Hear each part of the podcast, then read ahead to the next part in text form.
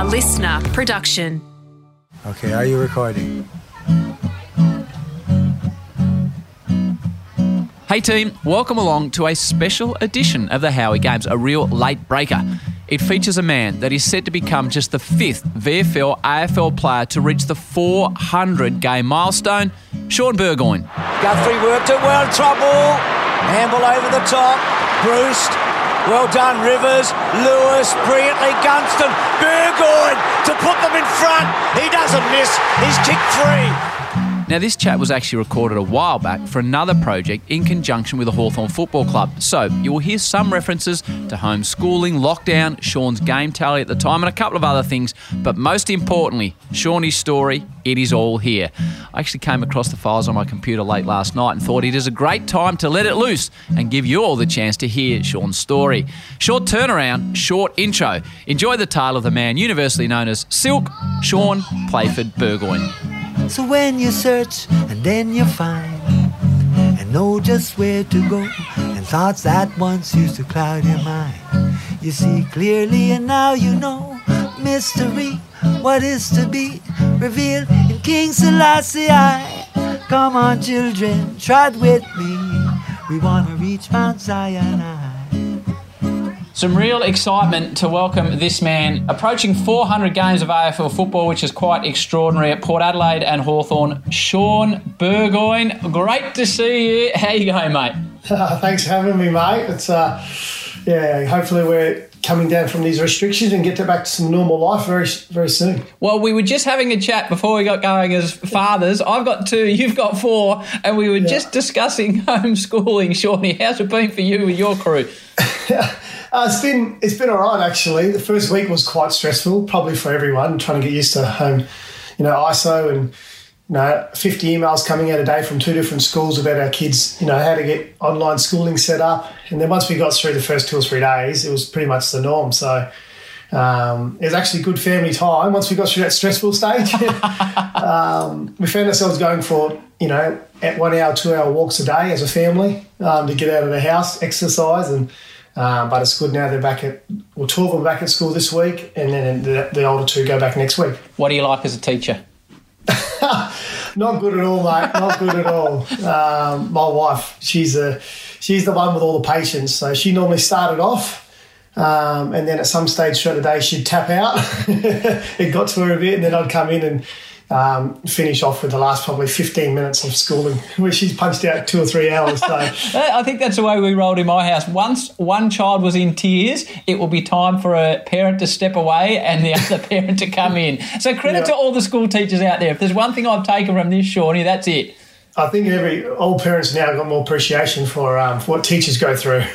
you, you mentioned time with the family. It must be I know how much of a family man you are, but it must be really special at this stage of the season where you are normally, as a professional athlete, so focused on yourself, mate. To be able to spread that focus a little wider, that's a beautiful thing. Yeah, it is. You know, we're, we're obviously, uh, most days I'm gone before the kids wake up and get back and um, they just get up from school. So to be able to spend more time with them um, throughout the day and then on the weekends as well, because we're normally um, traveling or playing, has, has been some great family time and especially for my youngest one, uh, Nixie, um, you know, who's um, I've got the bond with her has gotten a lot stronger now because um, I'm, I'm with her every day. Normally they're all mummy's kids because she spends the most time with them, but it's good to be able to strengthen that and watch them grow. So, um, but yeah, I'm very happy to get them back at school. Just while we're talking about family, it's a it's a it's a pretty all encompassing question. But what does it mean to you to be a dad?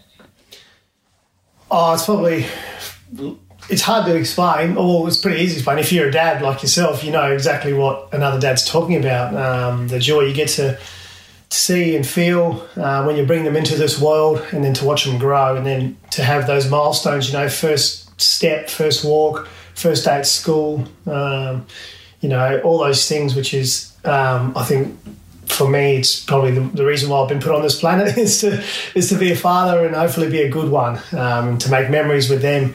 Um, and now, if you throw football in there, I'm in the, you know, I'm closer to the end of my career than the start. To be able to have the kids come and, and watch me play footy and, hmm. and take a real interest, and hopefully when I'm dead and gone in years to come, they, they take their kids to the footy and talk about um, what they used to do as a kid, and, and hopefully it's a bit of a tradition um, that a lot of probably families go through.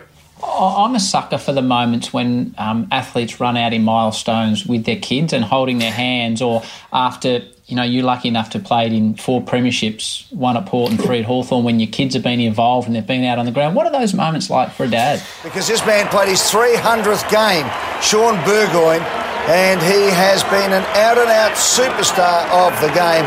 And what a way for him to be carried off the ground by his two great Indigenous teammates unbelievable. Um, you know, to to go through the journey of your footy career and then to to share that with your teammates, but then to share it with your wife and your kids is, is even takes it to greater levels. Um, you know, and then before those big games, before those milestone games, talking about them to your kids when they're very inquisitive and um, you know my kids have been super lucky they've probably run through more banners than any other kids in the history of the game so um, they've been to so many grand final parades. There was a year, a couple of years there, where they were saying, "So when are we going to go into the Oval for the grand final?" And, um, and to share that because when you come off, you know, they see as a footy player um, and the dad, they see when you come home and you're banged up and you're bruised and you're sore and you, you can't walk properly and all those things, and then so they kind of ride the journey through. They probably don't understand the significance of what you're going through at, this, at that time, but they see,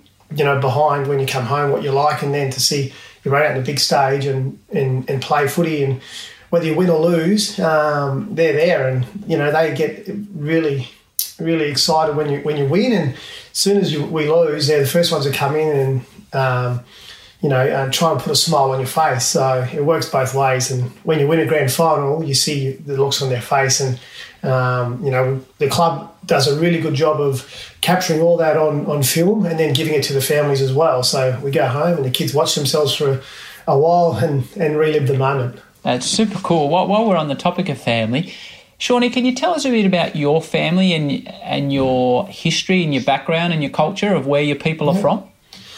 Yeah, so um, I'm originally born in Darwin. Um, so my mum's family's from Darwin. Um, so I'm a Warri man, which is just south of Darwin, uh, near the, I don't know if you know the, uh, the Daly River area. I do. So yeah, it's just around that area. So, uh, and my, my dad's a South Australian, so he's a he's a Kokatha man from the west coast of South Australia, over near the Western Australia border.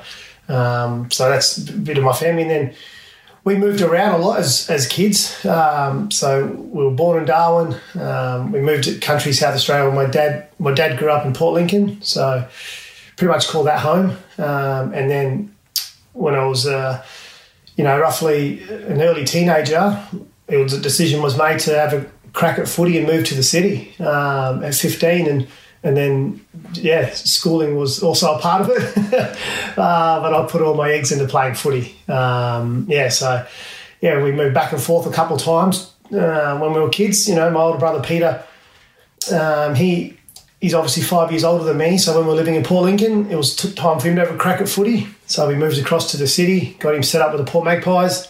He was able to get drafted um, to the power, and then we moved back to the country. And then the same thing happened again when it was time for me. So I was kind of like, um, you know, I've seen it happen with Peter, and so I just followed in his footsteps, and then moved to the city and stayed there ever since. Talk about your people.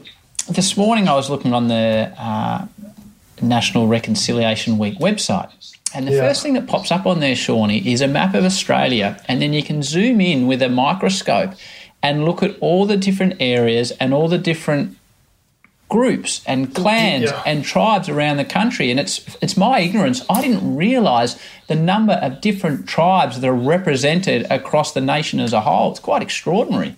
Yeah, it is. There's you know, there's over oh, I think there's over 250 or, or 500 um, different Indigenous tribes throughout Australia and over five something like over 500 different dialects.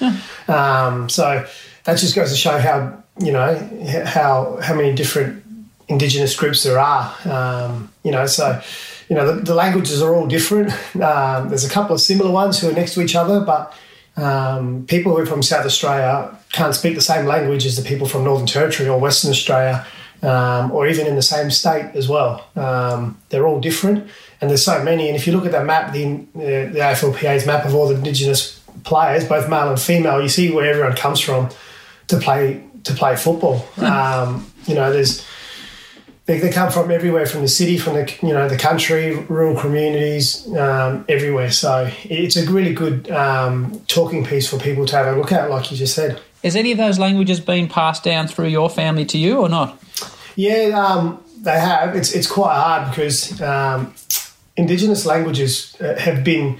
It's probably a lot. It's a lot different to the English, whereas English document everything and write everything down, whereas Indigenous our Indigenous people, majority of it, or you know most of it is is passed down through stories and and pictures and um, you see examples of um, you know rock art and caves and um, but a lot of it's been passed down through through word of mouth and, and storytelling and it hasn't been since the last I'm not not too sure how many years but um, the last few years where people have tried to write it down and, mm-hmm. and, and get it written down to pass it down so it's it's normally been passed down word of mouth so uh, myself personally, I can't speak my language fluently, um, but I'm always learning. I wish I'd taken a bigger interest when I was younger to speak it fluently, um, but you know my dad and and and then other family members can, which is disappointing on my behalf. um, something that I can always te- um, learn, and um, what I do know is I do try to teach that to my kids.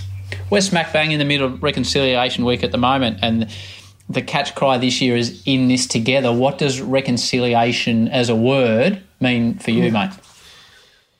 Well, I think it's just the continual ongoing um, efforts to, to combine Indigenous Australia with non Indigenous Australia. Um, I think we're always fighting battles, um, and I think reconciliation is a, um, a really good spot to, or a good word to bring people together and to stop the fighting and stop the arguing and about what happened. Um, you know, Australia's got a, a really checkered past when it comes to you know the history of this country. Um, we cannot we can't change we can't change that, but it's something we can always learn from and.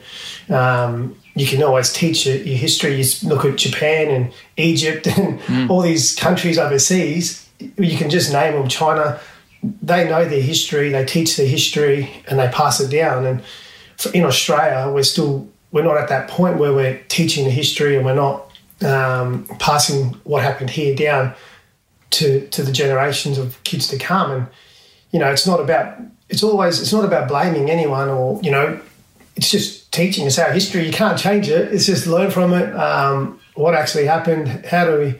You know, we're still moving forward. There's still some things to be to be done. Um, you know, we um, we had National Sorry Day a few days ago, you know, Reconciliation Week. Um, but it's just about learning from the past and coming together and building towards a future. And um, I think we live in one of the best countries in the world. Um, and why not continue to, to make it better?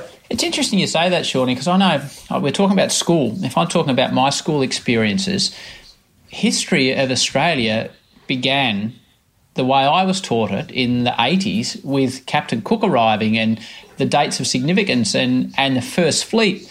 And I don't think it really hit me how inaccurate that was until I was in Tassie quite a while ago now, on Bruny Island, place there. And, and there's a, a big layout about Indigenous culture and it talks about invasion and it was the first time I'd read that word, and it just hit me right between the eyes. And I was like, I, I don't want this to be too political, but as an, but as an Australian, it hit me between the eyes reading that word, and I was like, wow, well, that is the only way you can see it. And and I've started to talk to my kids about it, and what they're learning in school now is different to what I learned. So yeah. maybe there's some progress being made.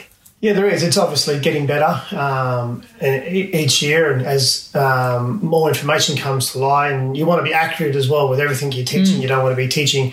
So there's also there's different point of views. There's different. There's probably different accounts of what actually happened, but um, yeah. So you always want to be correct as well what you what you're saying, especially with the history. But it's something we've got to learn from. You can't change it. You know, it happened 100 years ago, or 200 years ago, or 300 years ago, or thousands of years ago is just learn from it and um, and you, you want to teach your, your country's history, um, the correct history as we go on. And when I was, I was the same as you, when I was coming through um, as a kid and we were learning about the same type of things, yeah. Um, I'd come home and talk to mum and dad and they're like, oh, well, it's actually um, true. A certain part of it's true, but it's not the whole story. If there's, if there's one thing from both your mother and father, one, one separate quality or value or approach to life that they instilled in you, what, what would they be? Um, oh, yeah, there's probably a few different ones, but Yeah. I've always been brought up to be humble um, and and be respectful of others. So um, they're probably the two um, that um, stick with me. And um, you know, I know there's play footy, and I'm very privileged, and we're in a lucky situation to be playing footy and being paid to play footy. And there's always someone worse off, and someone always going through a tougher time, and families who are always going through a tougher time. Even now with what we're going through in the, in the world, um, I'm pretty lucky at the moment because there are people who are out of work, um, don't have jobs, who have families to support. Um, and I'm just always mindful that there's always someone. So always being humble no matter what comes my way. Who'd you first play footy for as a little bloke? How old were you? Which is the first team you played for? Well, back in Port Lincoln, they, they, they treated us pretty rough back then. They just chucked you in. Right. Um, under, yeah, they chucked you in. So under 10s, they chuck you in. We, back when I was a kid, they just chuck you in when you was five, six years old in the under 10s uh, and get out there and learn the hard way. Um, yeah, so I think the first couple of games I might have been just swinging on the point post, to be honest. but neither, and they'll always need to make up numbers, you know, always two or three players short, or just grab that little, just grab him, he'll chuck him in. So, um, so yeah, so I grew up playing for Mallee Park in Port Lincoln and in the under 10s. So, And what was it about footy? What what grabbed you about it, Shawnee? well, I think when you're in a small country town, in summer it's cricket, and in the winter it's footy. Um, you know, you want to you want to be out there playing. Um, you want to you know be with your mates, your friends. You know, before school, after school. You know, even during school, kick the footy. You know, bowl. You know, throw the cricket ball down. Um, all those things. So you got a chance to hang out with your mates. Um, try used to try to get to school early so you can play. Well, I think you Victorians call it Jack in the Pack. That's it. We call it marks up in South Australia. Yeah, yeah. Uh, used to try, you know, play marks up and take take speckies, and um, obviously then watching, you know, your uncles and family members play footy before you. So my my goal when I was a kid was I just wanted to play for Mallee Park and play in the A- in the in the A grade in the ones um, growing up. So you know, there's no better chance than hanging out. So I was always a person who wanted to play team sports, not individual sports. So you could always hang out with your mates, you know, and, and have fun majority of the day. Hey, because you've talked about speckies, Shawnee, uh, as you know, I've got a couple of kids, and often when we do this, they ask a question of the guest. Yes. And when they heard you were coming on, the excitement, Shawnee, in this house is through the roof. But you're talking about Specky, so you get a question early doors. These normally come at the end from my eight-year-old son, whose name is Mac, but he operates as the Big Penguin. That's just the nickname he gave himself, Shawnee. So Yeah. when you're talking about speckies, I thought uh, time for him to ask you this question. Hopefully, you can hear it. Hi, Shawnee, Big Penguiny. We love you. I think you're one of the best Hawks players. I go for the Hawks, by the way. How do you take amazing screamers? Because I've been practicing so much with my dad, but I just, I sometimes get it, but I don't always get it.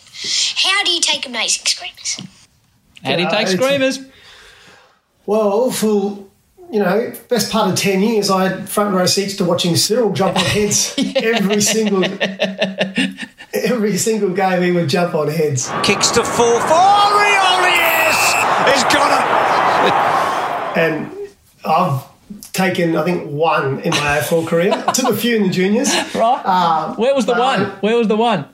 Uh, I get Skims Collingwood at the G. Okay. Burgoyne goes up and takes a great grab. Fabulous mark by Burgoyne. He can do it all. But I jumped on the smallest player's head. um, I think it's Taylor Adams, who's not that high. Uh, but Cyril used to take hangers every week. Side on the run. Prevails Rioli. Very good. And then kicks to centre half forward. Neat looking kick. Oh, yes! Cyril takes a special and goes bang! It's a beautiful thing. In watching him, just uh, he's a big penguin. Yes. big penguin. So yeah, he he just watched the ball, um, and he's just so explosive, just run and jump. I don't think I ever used seen Cyril use his hands, so he had natural explosiveness, but. Um, he just basically practiced as a kid growing up, trying to jump on people's heads, Jack in the pack. Jack in the pack. Well, he loves Jack in the pack. Yeah, so you get better and better. And then in the last few years, since Cyril's gone, we've had Poppy um, trying to take over the mantle. so, um, but no, very good question. But yeah, I had front row seats for the best part of 10 years. I'll pass it on to him. Was there another career path that you were going down if you weren't going to play footy, or was it always footy? Like when you're at school and you is the old careers day, what was Shawnee Burgoyne putting his hand up to do? Well, it was either it was either PE or woodwork. woodwork. woodwork. Right. Making making little one meter little one meter cabinets with not very not very good joining uh, joinery whatever you call it. Uh, um, yeah, so probably I would have went into um, carpentry or something like that. Um, a lot of my mates I went to school, but in Port Lincoln and um, or in, in Adelaide got into got into um, building in, in the trade school. So I would have went down that path. Um, I wasn't too sharp in the in the in the, in the school classroom, uh, so it was either having a full crack at footy, and then if that didn't work out, I would obviously went down the, the carpentry path. We mentioned at the start you were talking about your family moved around a lot, and then when your brother Peter got drafted. So what's Peter? Is he sort of four or five years older than you? Five, yep. Five. So, so what was that like for you? He's sort of 17, 18, and you're, you know, 12, 13. Did it open your eyes to what was achievable? How was that process for you watching your brother go through it? Well, we have our second one pointer for the weekend. Terrific stuff by Primus. He bursts it out low. Oh, yes, a mark! And this could win the game. Burgoyne. they trail by a point. This to win the game after the siren. Peter Burgoyne. He's done it. It was um, it, it, it was at the time um, you, you're just not really too sure what to think about it. It's your older brother. He's playing footy. Um, he's going through the you know the state teams. You know, he starts playing footy and then he gets drafted. And then um, so he he was obviously 17, 18 when he got drafted. I was twelve. You know, turned thirteen, and it became pretty clear I, I wanted to play footy. And then just the same steps. You know, we live in the same house, eat the same foods, sleep. You know, next to each other in the same room, and it's just what what did he do to to get there? Um, you know, listen to your coaches you know, all those different things. So it made the, the pathway was pretty clear to follow once he got drafted, and it was pretty exciting because uh, we lived in Adelaide, then we moved back to Port Lincoln, but it gave us an excuse to go to Adelaide to watch the footy. So you know, six hour drive to watch the footy is not that far. So wow. you know, drive there, watch the footy, um, stay a day or so, and then and then drive home. So you walk into Port Adelaide for the first time at 17 or 18, and you walk in there, and there's, there's just Yeah. these massive men that are professional footballers. Like, what, what was your initial impressions of the AFL world, Shawnee? it was well, my I had a, a groin injury. I had osteitis pubis um, when I first started out um, in the AFL, um, and I couldn't run much. Um, and I couldn't do much at all. So, uh, well, I did. I, they kind of eased me through it, but they pulled me out quick, smart, and um, so I got a really um, front row seat to see how how the, the best players train, how Matty Primus, the captain of the club, would train. You know, Matty was a freak runner. Um, he was a top ten runner. Um, he was probably the best player in the in the gym in the bench press and best player in chin ups. Um, wow, he was a super hard trainer. So to come in and watch your captain who's six foot eight or whatever, be up there with the midfielders in everything, and then in the gym um, and in the recovery track to watch him was something that I, you know, because I was I was obviously injured. I got to train along and see what it was like to actually.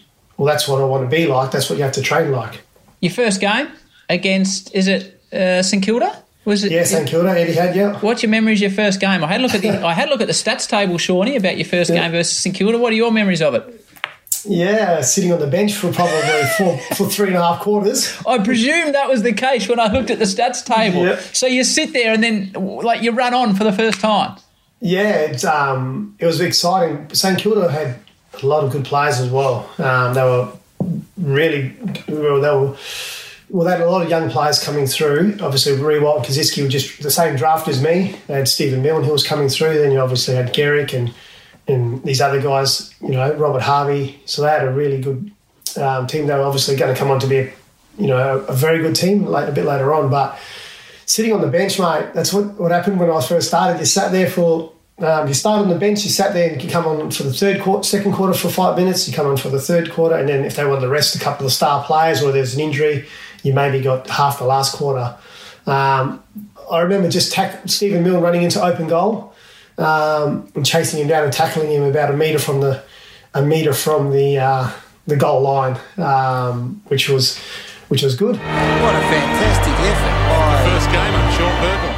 Um, but yeah, it, those first few games for me was just sitting on on the bench until someone got injured, and you didn't want anyone to get injured, but that was pretty much the only way you got on the oval.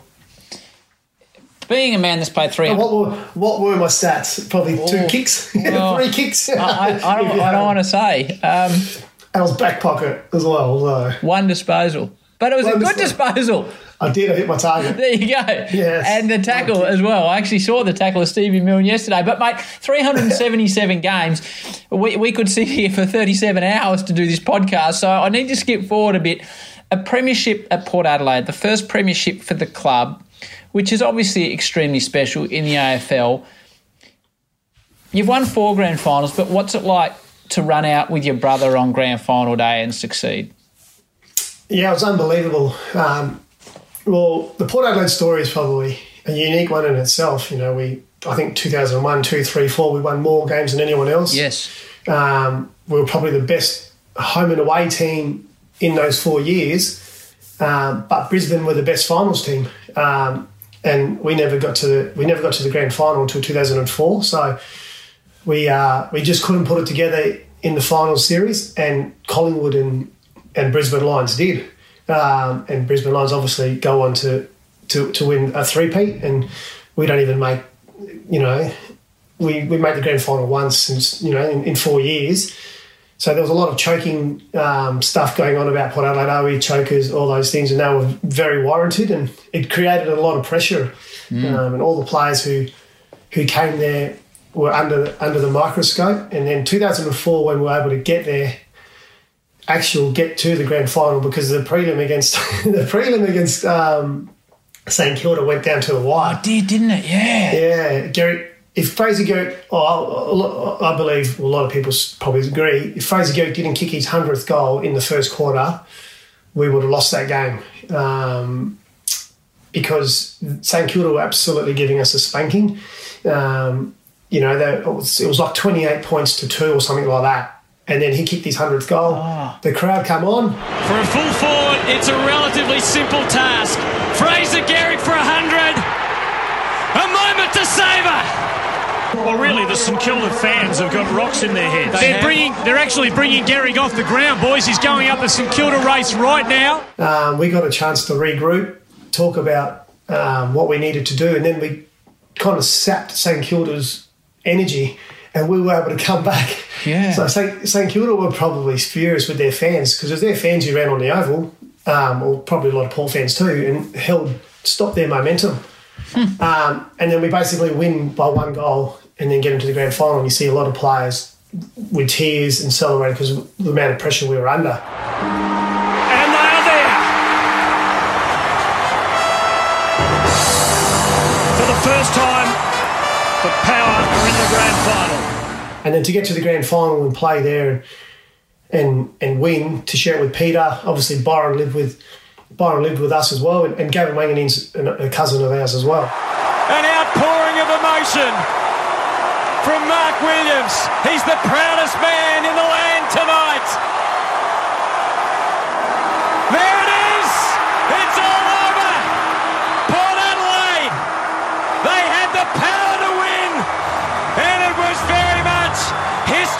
The making today. It was a very special bond to have with with those other three guys, um, but also the entire footy club. What we've been through the last three to four years. To get that and, and the relief of there was a lot of relief going on about uh, winning the flag as much as you know celebrations. What's the defining memory of it for you? Like a moment after the game, or with your brother, or listening to Choco, or what, like what's the defining memory you have of that first premiership? Oh, the, probably the, the first thing that comes to my mind is when Darryl Darryl Wakelin and Lynch got into a fight, and I was standing right next to him. You was, you were there when the punch on was happening, was it? and yeah, and, and Lynchy was trying to punch holes holes into Darryl. Yes, he was. he, he was swinging, and but luckily he kept missing. Oh! Alastair Red with the right hook. They're swinging punches. Alastair Leach is swinging left and right. That is and Gonzalez amazing. is there. It's a world championship fight. This is extraordinary. Leach This is just not a swelling 58 league, is it? Well, it's the bloodbath. Wakelin doesn't know what to do. Oh, it's world Extraordinary. wrestling. Look at this. Lynch has swung six of the biggest punches I've ever seen in football. it was a funny one because everyone's like, "Why didn't you jump in?" And I was like, well, "There's two six foot five men swinging. Me and Jason Akermanis, two small guys, and." Initially, when it started, I looked at it, I was like, "Oh, help!" And I was looked, and then I was like, "No, I'll, I'll cop one." And I was like, "Oh, should I?" But then the ball was actually coming down, Right. and I was, and it flicked in my head that um, if I went there, Acker would just lead up and get an easy mark. So I was like, just stay with him because the ball was actually coming down. uh, that's the first thing that comes to my mind. Everyone, like, um, it, was, it was pretty funny because I think uh, Lynchy might have either tore his quad before Yeah, that or that's right. during that fight. Yeah. So um, it was um, a little. That's probably the first thing that comes to my mind, and then just obviously the the celebrations and that, and soak it in, and just you know reflect on probably the last few years we'd, we'd gone through. Why did you leave Port Adelaide?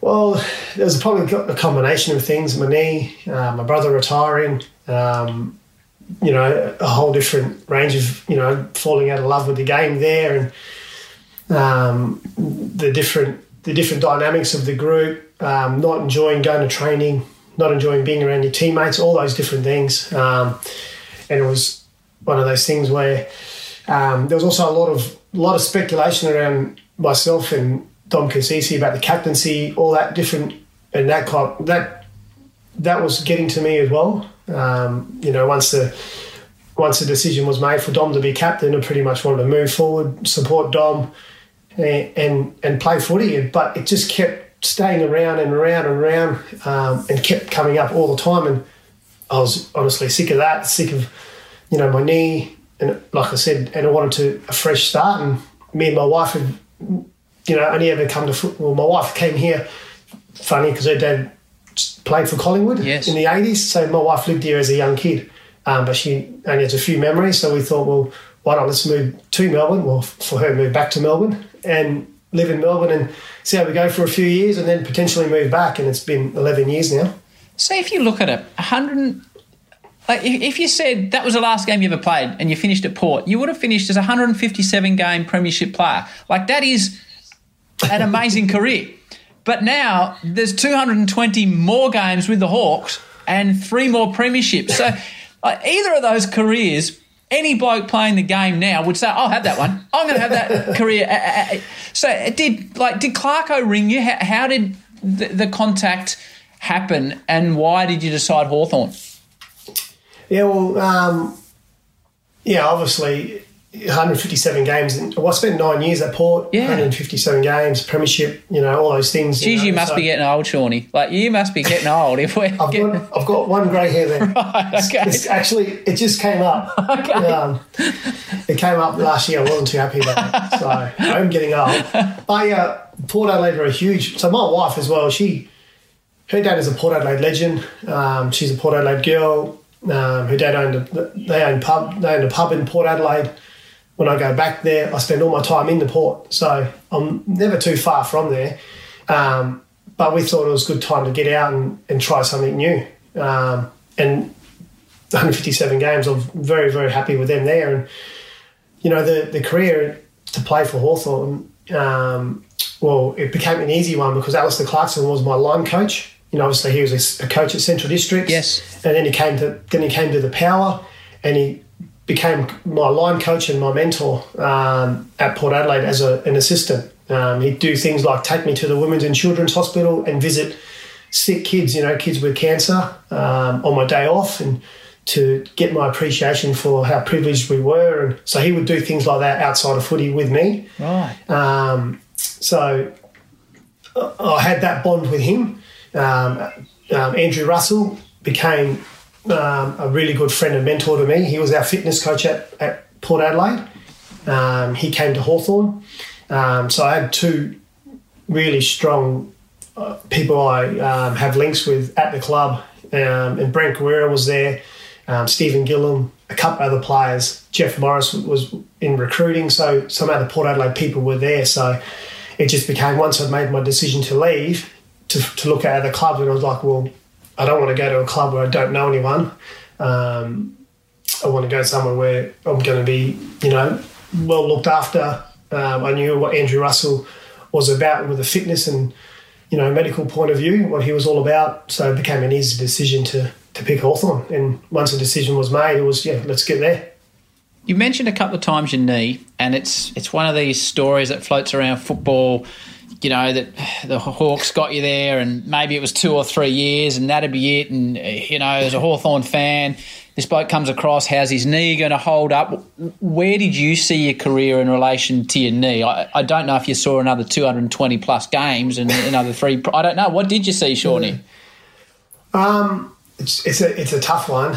When you're 26 and you've never had an well I had one injury before that, pretty much, but you think you're bulletproof. Mm. Um, um, the surgery, yeah, my knee was was in a really bad way. It's still, I'll have a bad knee for the rest of my life. It's just got to look after it and you know not put on too much weight, so not much, so the weight doesn't go through the joint. But I'll have a bad knee for the rest of my life. It is what it is. Um, but I, the the surgery I had, yeah, what I was told from the surgeon probably didn't give me too much hope when he was about to put me under. He said, "This is either going to work, Shaun, or it's not. And it's going to be the end of your career." Wow. Oh, sweet mate, thanks. Now you're going to put me under. wow. so that was pretty much the last words um, the surgeon said to me before I went under on the operating room table. um, so I didn't think I was in for too much longer when he said that to me. Um, but yeah, obviously I had the surgery. Was on um, I was on crutches for 12 weeks after um, the surgery where I couldn't put my foot on the ground because it would wreck the surgery. Um, and then the medical staff and that all took care of itself. So, um, yeah, it took a.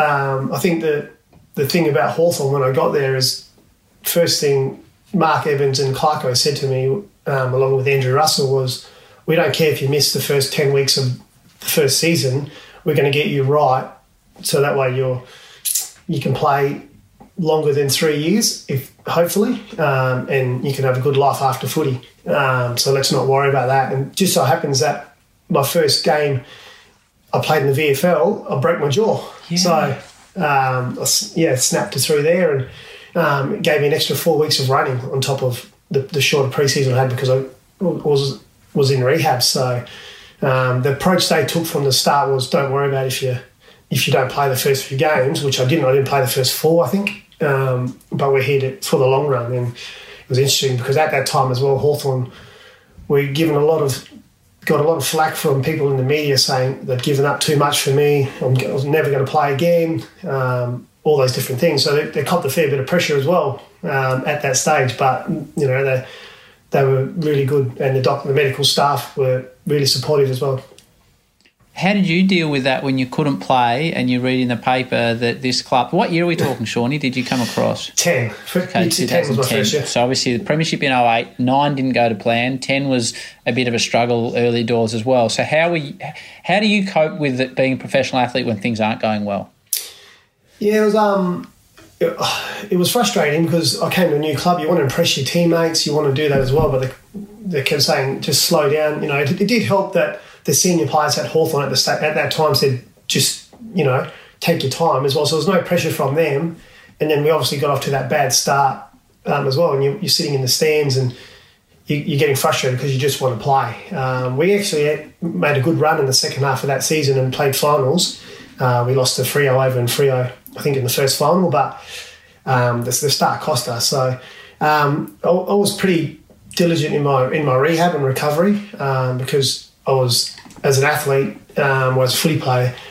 There's no point in getting back if you haven't done the work and you break down again. So I was really concentrating on doing the right rehab to get myself back to when I came back to play, I could actually make an impact and and do what I've come to do, and, and that's helped Hawthorn win. To play 377 games, we'll talk about a couple of specific games shortly when we get to the real good stuff, when the Hawks just became an absolute powerhouse. How, okay, physically, what type of preparation is required to play 377 games from a from a diet perspective? How disciplined are you? Yeah, I'm probably one of the more, oh, well, hard to say what the other guys do, but I'm pretty anal and pretty strict on what I eat and what I don't eat. In what, in what way? Give, give me examples of how much of a dedication is required for you.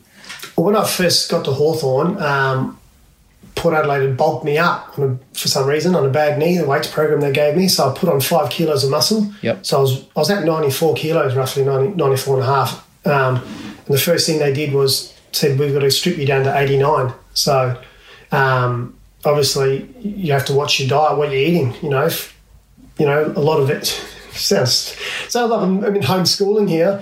Um, you know, a lot of vegetables, fruit, cut out, you know, um, takeaway, um, water, um, lean meat, lean, you know, chicken, a lot of fish. So all that stuff. Um, I decided. Um, well, it wasn't I decided. We were in a, on a bus on the way to to, to Tasmania um, on the. Um, well, we're, we landed in Tasmania. We were driving in the bus, and Hodgie said he'd given up chocolate and lollies for, to see if he can do it. And I was like, well, I'm going to do it too if you're doing it.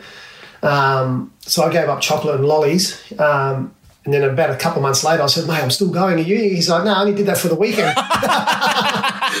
so I was like, what do you mean? I was like, I'm still going. Um, so, so, I haven't eaten chocolate or lollies in probably seven or eight, six or seven years now. Um, so I gave up that because I wanted to take, I want to have less sugar in my body. Um, I want to have more natural sugars from fruit um, and stuff like that. Um, I don't venture out too much um, about fruit, and you know, fruit and vegetables and, and lean meat and you know, seafood. So when when, when when you pull the pin after 470 games and seven premierships, let's say, let's round it off at seven, like Tucky. When you're done and you retire at that point, what's the first meal you're going to go and have? Like, what's the thing when you walk past the fridge and think, oh, oh well. I'm fighting the, the fight now. My wife's trying to, and my kids are trying to get me to eat chocolate. We just came through Easter, and we've got like we've got hundred or two hundred eggs in the house, and they're like, "Just try some, Dad. It's Cadbury. You love Cadbury. You used to love Cadbury."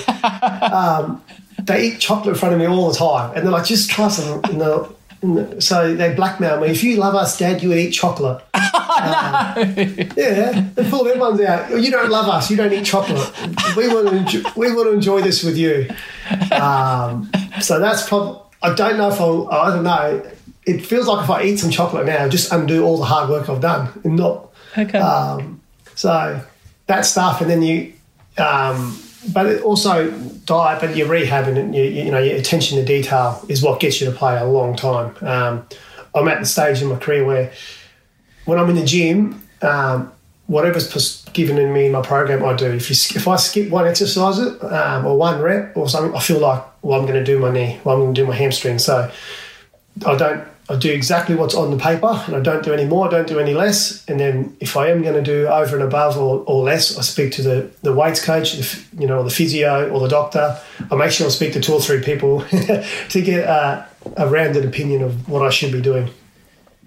So that's the what you've given up and the physical side of it. You can't play that many games without a certain mental approach because you have ups and downs like anyone in life, and there's things going on away from work, and your work's footy, and you have good days at work and bad days at work. You have injuries, you have successes. Yeah. What have you learnt mentally to able to achieve this type of longevity, mate? Yeah, well, probably when I started, if you asked my, my older teammates at Port Adelaide, and you asked, well, one of the fitness coaches, Dave Arnfield, who who's a Port Adelaide legend within the club, a fitness coach they would say I, I was a pretty mentally weak person and I wasn't very resilient. oh. That's what they would tell you. Um, they would tell you I wasn't strong at all, uh, which was probably spot on. And for me personally, I needed to hear that from my teammates, and I needed to hear that from the people in charge of physical and you know the strength and conditioning guys. I needed to hear, well, you're actually not strong. You you need to get stronger. You're not resilient. We need to put you in situations where you need to get tougher physically and mentally.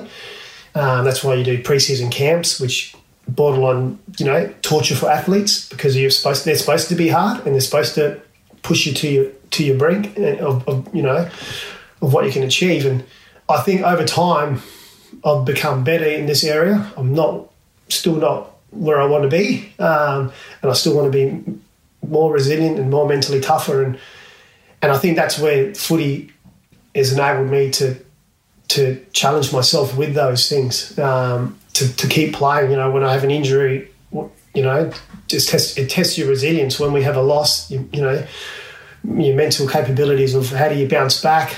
Um, you know, all those things. So I've come a long way um, from when I first started at Port Adelaide. Because I actually, when I was at Port Adelaide, um, I had a teammate, Michael Wilson, who probably most people don't know, but for me, he was probably the most.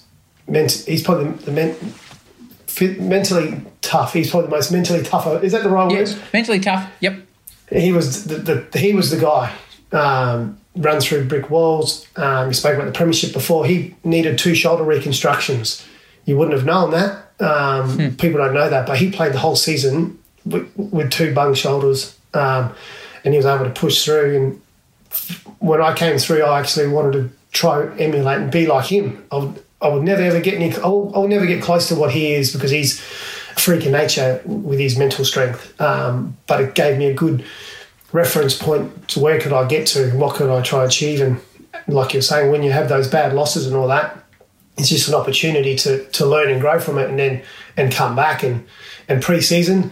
I hated pre-season when I was first started um, because I wasn't. I'm not a good runner. If you come to training now, I'm last on the track. I'm last every most of the long endurance stuff. Oh, most really? of the yeah, I'm not. I'm not good at all. But uh, when I approach it, it's an opportunity for me to to to to get better and to try bridge that gap on the on the on the boys who are in front of me. Um, and that's exactly what I do every session. Is I try to get better and um, and try to make those small gains. So um, even though there's all this talk right now about shortening quarters and all those things, I I'm actually against that. I don't I don't like the shortening of quarters, and and I'm the worst endurance athlete there is. I think it's a it's actually it's a it's an opportunity to to tough it out and, and to play and to push yourself. That's the end of Shaun Burgoyne part A. Plenty more, plenty more to come in part B.